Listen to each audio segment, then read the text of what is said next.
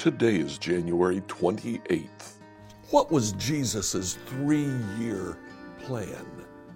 Let's find out together as we read the early chapters of the Synoptic Gospels.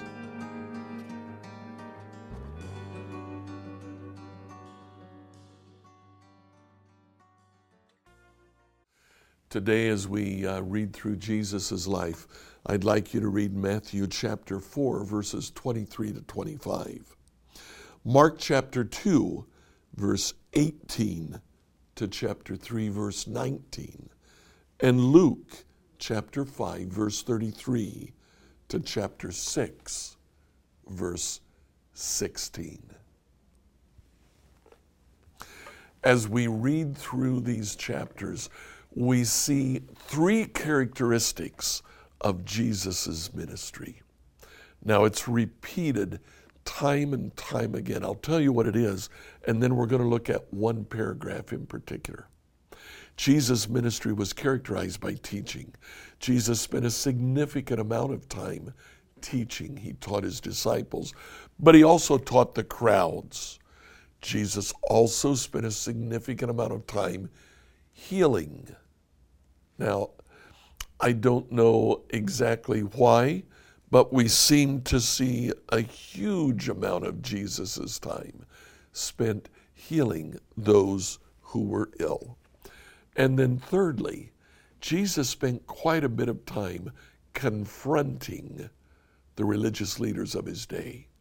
What they were doing was inappropriate, what they were doing was off base, and Jesus wanted to correct that. Now, if you look with me at Luke chapter 6. We're going to begin to read verse 6. On another Sabbath day, a man with a deformed right hand was in the synagogue while Jesus was teaching. There's the first element. Jesus is in the synagogue teaching. The teachers of religious law and the Pharisees watched Jesus closely. If he healed the man's hand, they planned to accuse him of working on the Sabbath. But Jesus knew their thoughts. He said to the man with the deformed hand, Come and stand in front of everyone. So the man came forward.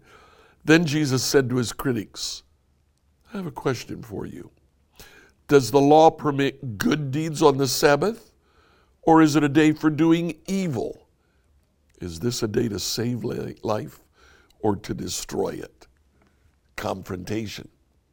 Jesus understood what it was that the religious leaders were trying to do.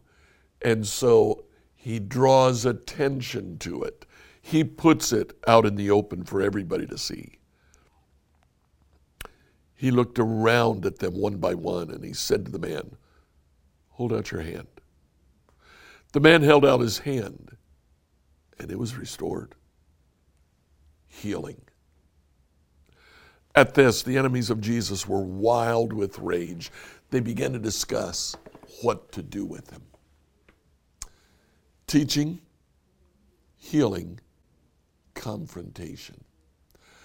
But these three things are secondary to his main plan. Verse 12 one day soon afterward, Jesus went up on a mountain to pray, and he prayed to God all night. At daybreak, he called together all of his disciples, and he chose 12. Jesus' main plan, his three year plan, his master plan, his business plan, his pro forma, everything revolved around 12 disciples. Jesus poured himself into 12 men for three years. At the end of the time he left them behind, they were absolutely convinced that they were not prepared. But Jesus had done his job well. And as a result, today, we have billions on the earth who call themselves Christians. We can all trace our spiritual lineage back to these 12. Who are your disciples today? Is there someone that you are pouring your life into, that was Jesus' plan.